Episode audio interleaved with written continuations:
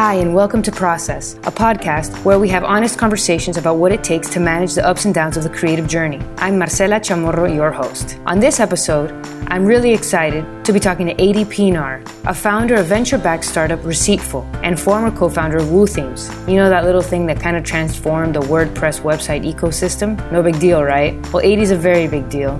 In this episode, I'm pumped to ask him about his creative journey and his entrepreneurial energy. Most of all, though, Adii and I will be talking about the important moments when you have to press pause. Let's get to it. Adii, it's awesome to have you on.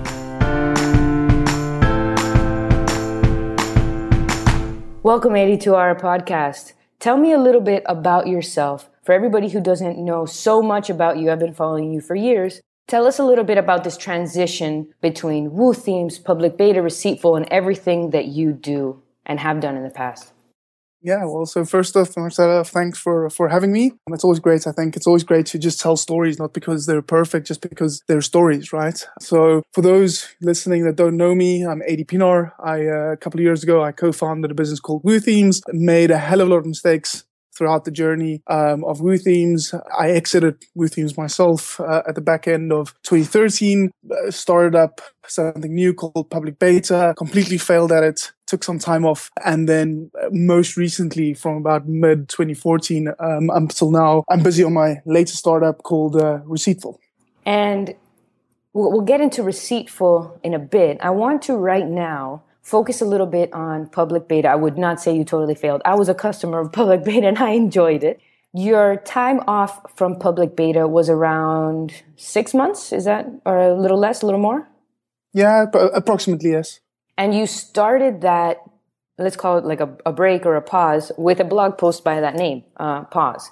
And I want to talk a little bit about this blog post. So I've been reading your stuff for years, and this post is, among others, but it particularly came to mind for this podcast because at the time that you published it, I think it made a lot of people stop dead in their tracks and like really think. It's the title was pause and the most the content of it was focused on why you were stepping away from public beta and your emotional, mental, and physical kind of like exhaustion. Would that be a, a good way of describing it in terms of all of this like entrepreneurial stuff that you were not only going through, but you spent a lot of time creating over the past, I think at that point it had been like six or seven years.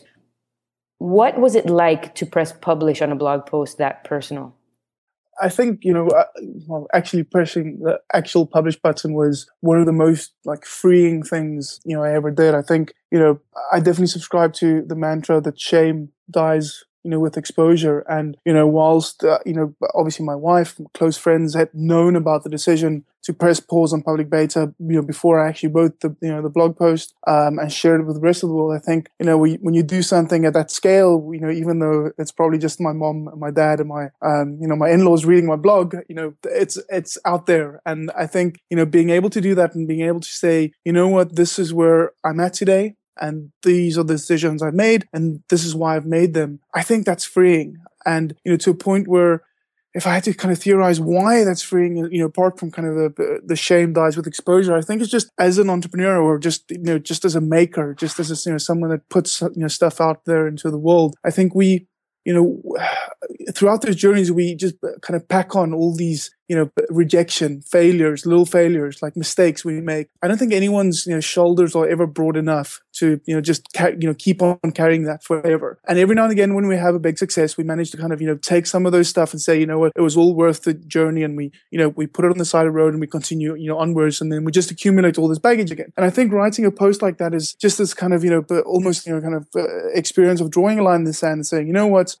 all of the stuff that I've, you know, this baggage that I packed on, it's actually not that relevant anymore. And it, I definitely don't have to kind of carry it further. And the way kind of uh, symbolically that you get rid of that is just by kind of putting that out there and saying, you know, this is the line in the sand. This is what it represents. This is why, you know, I'm drawing the, you know, this line in the sand on this spot, you know, kind of today. So in that sense, I mean, I think it's just uh, freeing is definitely the word. It's liberating. And it was, I mean, I think, you know, definitely it, it challenged the way I was thinking, the way I was feeling at the time. And, you know, in hindsight now, almost two years ago from writing that post, I mean, that was a kind of a monumental step for me as a, as an individual and a creator and entrepreneur. And it's crazy to think that this was just a year and a half ago. Um, yeah. And you only had, like you said, approximately six months off between public beta and Receiptful. What did you do in that time? I mean, because it sounds like you made incredible progress. if I could free myself of everything, all the burdens that I've that I've been carrying in just six months, like please share your process because that's amazing.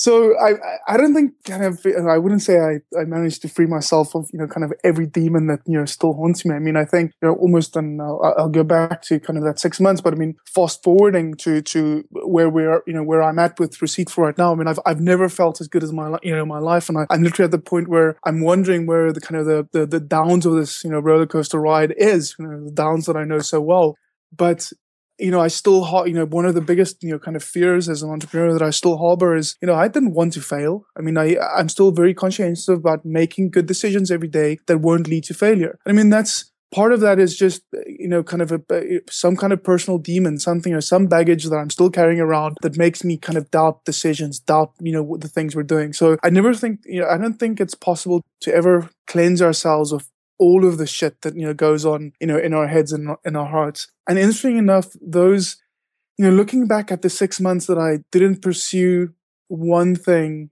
you know kind of full time i didn't actually do something to kind of you know cleanse myself. I think I, I literally, I, in hindsight, there are two things ha- you know kind of happened. I had to write that post. I had to kind of draw that line in the sand and say, you know what, kind of um, you know my experiences both with Woo Themes and public beta that had led to that point. You know, I, I almost just needed to be capped. Very simply, it needed to be capped and say, you know, I, I can't carry the bad stuff around me. I have to take the good stuff, you know, onwards and and figure out what to do next. And the second thing is kind of time just created a bit of distance, you know, from that, you know, from from that point because during that time, I mean, during the six months, I was, you know, even like two days after writing that blog post, I was conjuring up new ideas, new things that I wanted to to explore. I explored a couple of you know smaller kind of ideas and projects during that six months. So it wasn't like I wasn't creating, I wasn't putting myself out there, even though I, that's what I said that I was going to try and do. I wasn't able to. I wasn't disciplined enough to to actually do that. So I don't think it's.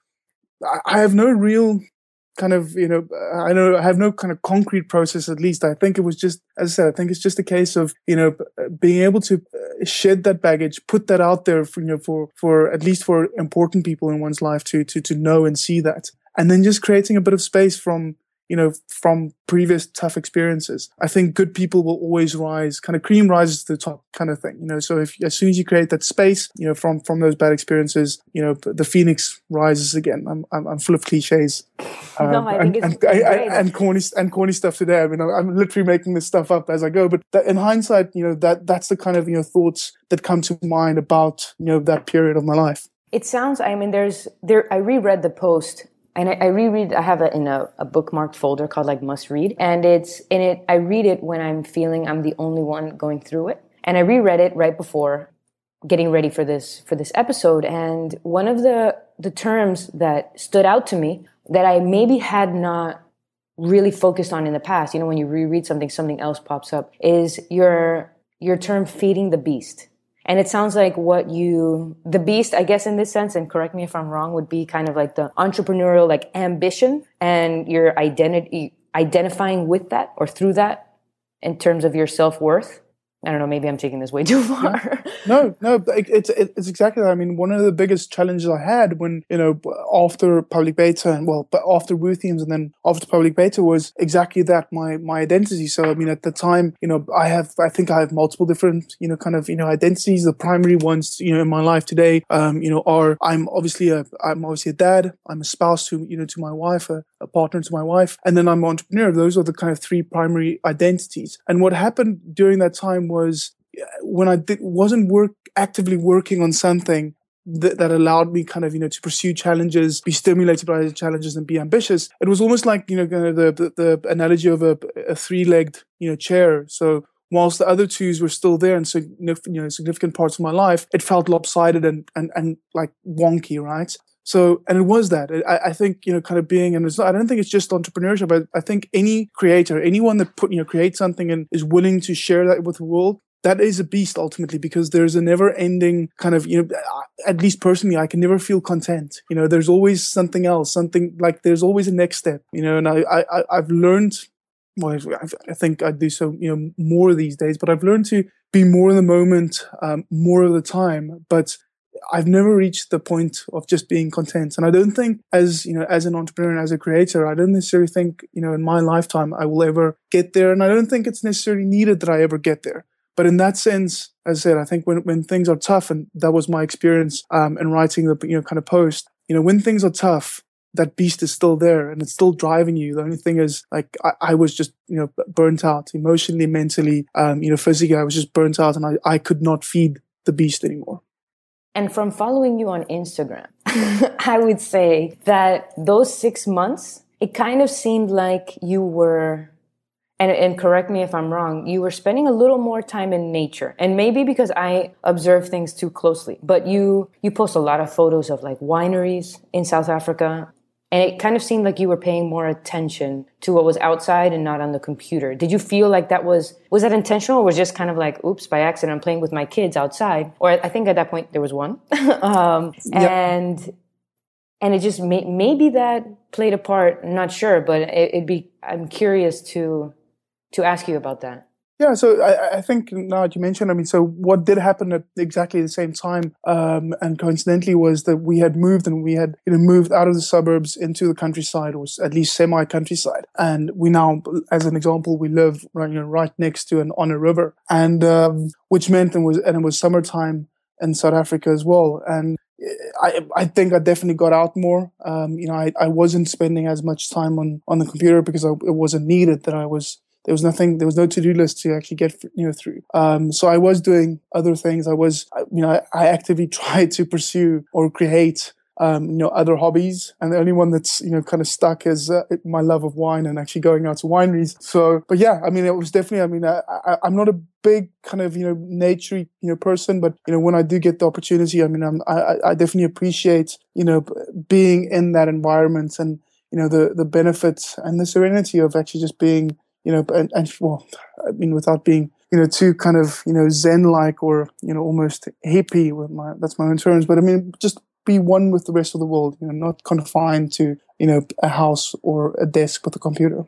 And is that something that has translated over now that you are, you know, super into Receiptful? I mean, it's a venture backed startup. It, it's, uh, it's a very different animal now that you are I mean, I, I, checked out the stats yesterday. There's like over a million dollars worth of revenue created by these receipts. Can you, how about you help me uh, explain Receiptful? I think it'd be much better if you explain it than if I explain yep. it. I was one of the beta customers. Right now, I don't, I'm not into e commerce at the moment, so I'm not using it, but it is something that it, whenever I go back to selling something online, it's one of the first things that I would sign up for. Tell us a little bit about Receiptful and tell us a little bit about how you are managing those ups and downs now so as to avoid that whole needing a pause kind of crisis mode.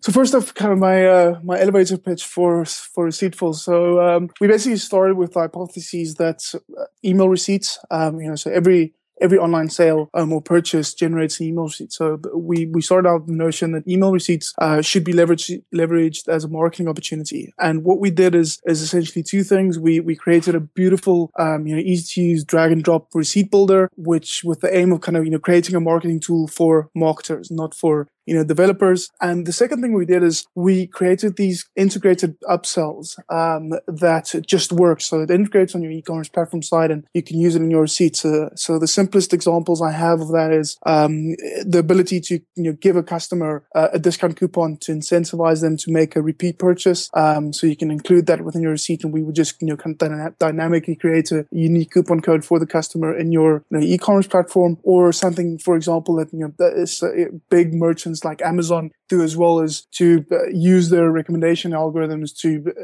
within the receipts to actually kind of show you other products that you might actually like. So we've basically used that. We've sent, I think we will surpass uh, 2 million receipts sent over the weekend. Um, we've generated almost $2 million US dollars in additional revenue for our merchants. And we're basically using that data to now build other complementary kind of marketing, you know, tools for e-commerce stores as well. And you are based in you are based in South Africa. Uh, yeah, so you, you travel uh, a ton to London as well. Is that correct? Well, so yeah, so Receiptful is a UK company. We have a registered office in, in London. We don't have a physical office there. Um, I'm down in Cape Town, South Africa. The rest of my team is scattered all across Europe. So we're 100% remote and distributed. And at this stage, at least, there's there's definitely no plans, you know, for that to change. We I definitely prefer the kind of the the opportunity not to have office overheads, even though I would love a fancy office. I just don't want to pay for it. And how does that? How is it working remote? Do you have an office? At home, or do you kind of leave the house for a certain amount of hours to go somewhere else to work? So at the moment, I, I've been working at home. I have a, we have a separate well, guest room, guest bedroom that I have a small little corner of the house, which is uh, the only place in the house that's exclusively mine. And whilst I mean, I, I, the one thing I can tell you know tell everyone it's it's definitely challenging at times. I mean, AV Junior comes comes home from school at uh, at one p.m. and um, the first thing he does when he gets home is he wants to play with that. And sometimes that's hard. I mean, sometimes I'm like in the middle, I'm like in, you know, in flow, working on something important, or I'm, you know, having a call with someone and he just wants to play. But on the flip side, kind of just the, the reason I prefer working from home is it just integrates you know work and life um, in a very kind of unique way where I can just kind of uh, move between those states of you know of being a you know of working and just being kind of being at home you know either as a spouse or a dad. So yeah no no offices for us. And i think that's you know the, the, same goes for for the rest of the team as well. At the moment everyone is working from home. I mean i ask you mostly because of my own research because i i work at home as well and it's really difficult. And it's interesting that you say that it integrates different areas of your life and kind of like that three-legged chair can't really be wonky if you're at home. And you know like you said it's different for other people. Um, and it's interesting how you're making it work for for yourself. What is it like to hold yourself up in that room? And is it does it feel like being kind of like a solopreneur or are you always kind of connected to your team so you don't feel i don't know maybe you've never felt but i do feel sometimes lonely when you're in a room by yourself yeah, totally. So, I mean, we, I think, so it was a purposeful decision initially for me to find team members that are mostly within the same time zone as myself. So, you know, whilst when I, I, put the initial team together last year, I had loads of you know applicants from from from the states, for example, um, and it would have totally made sense to hire them. You know, but I think they I had to kind of decline on um, some great candidates, but it just made sense having everyone in the same time zone. So what that means is we, you know, for the vast majority of my workday, there's a big overlap between my workday and the rest of the team, um, which mostly means that there's at least one or two of them, you know, online and there's some kind of interaction, you know, going on.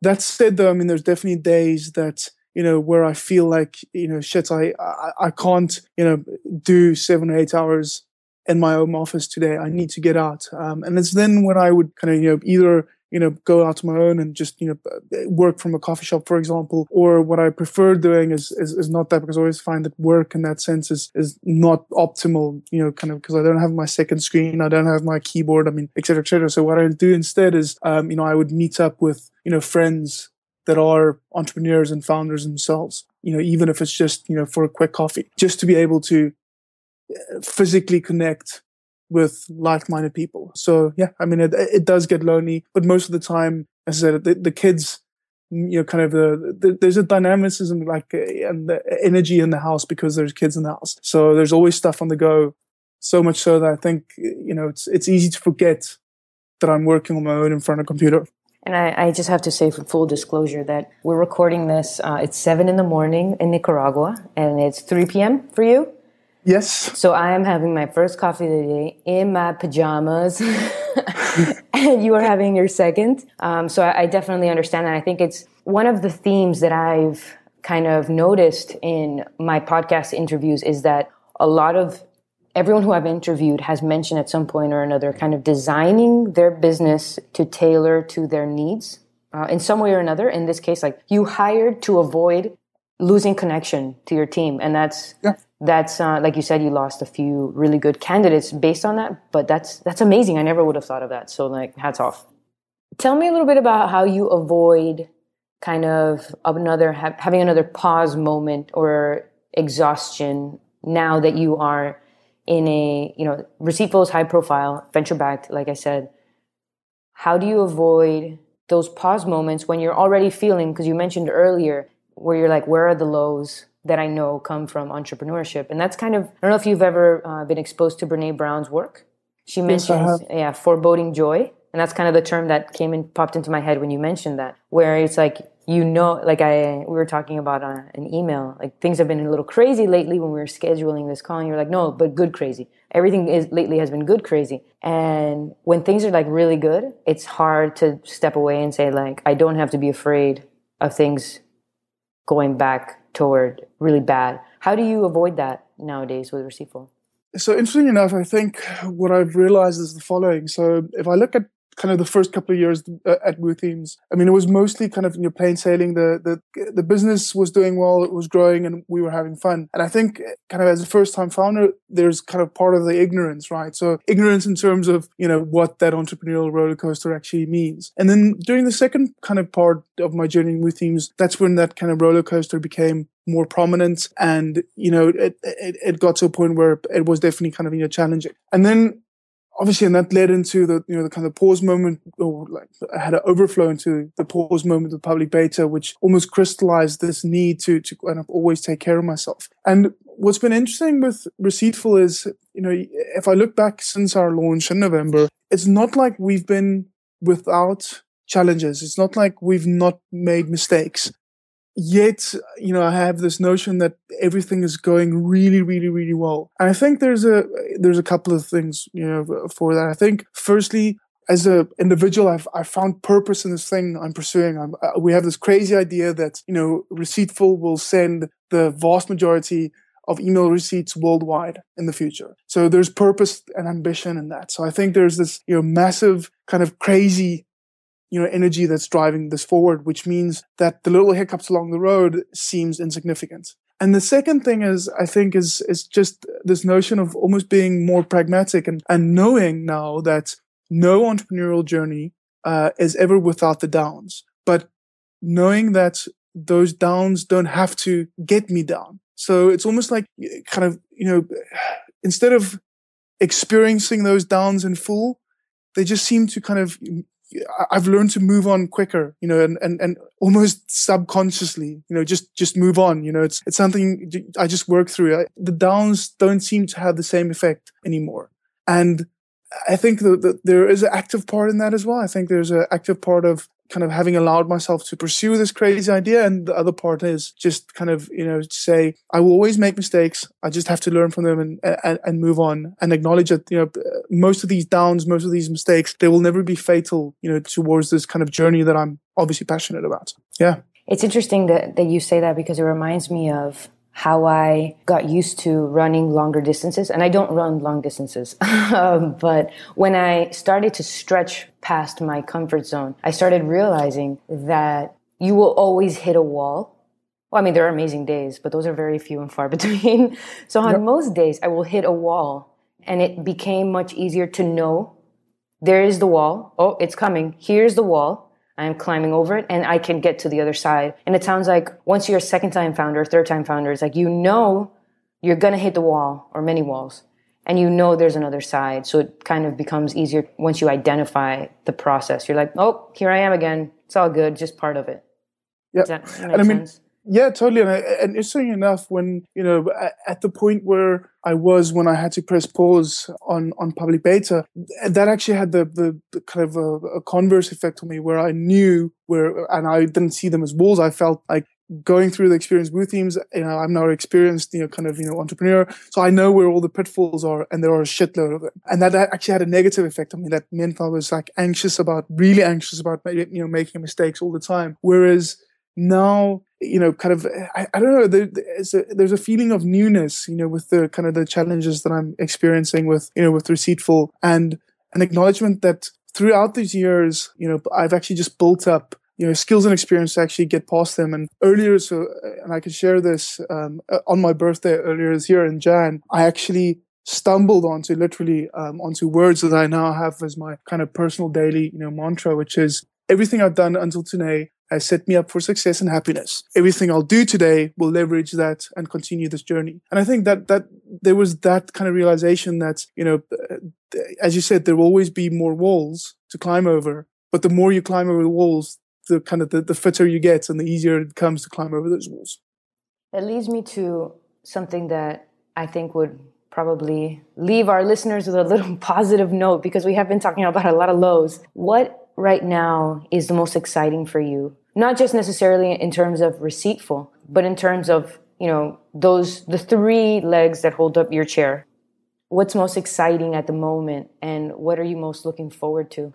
So it's going to sound either narcissistic or very, very selfish. So I think so in that analogy of chair, you know, what excites me most is is is the chair itself. And um, you know, I, obviously, I mean, I am the chair. If everyone has ever wanted to be a chair, you know, I, I obviously aspire to. I obviously aspire to this. But seriously, that is what excites me. I mean, I I think you know, I I just feel such a kind of uh, a, a, almost a kind of a, a, neutralizing, you know, kind of energy in my life at the moment, which you know allows me to pursue all of these, you know, all three of those things, you know, all three of those identities, not necessarily an equal measure, but an equal effect, um, an equal kind of impact. Um, and I definitely, I, I mean, I, I, love, I also know that, you know, whilst being an entrepreneur is a, a, significant part of my life, I also know that, you know, I, I absolutely kind of aspire to be the, you know, the best spouse and best husband that I, you know, husband and, and dad that I can be as well. And I just love kind of, you know, it's almost like compounding interest, right? So, you know, the, the more uh, kind of energy I can create in one of those spheres,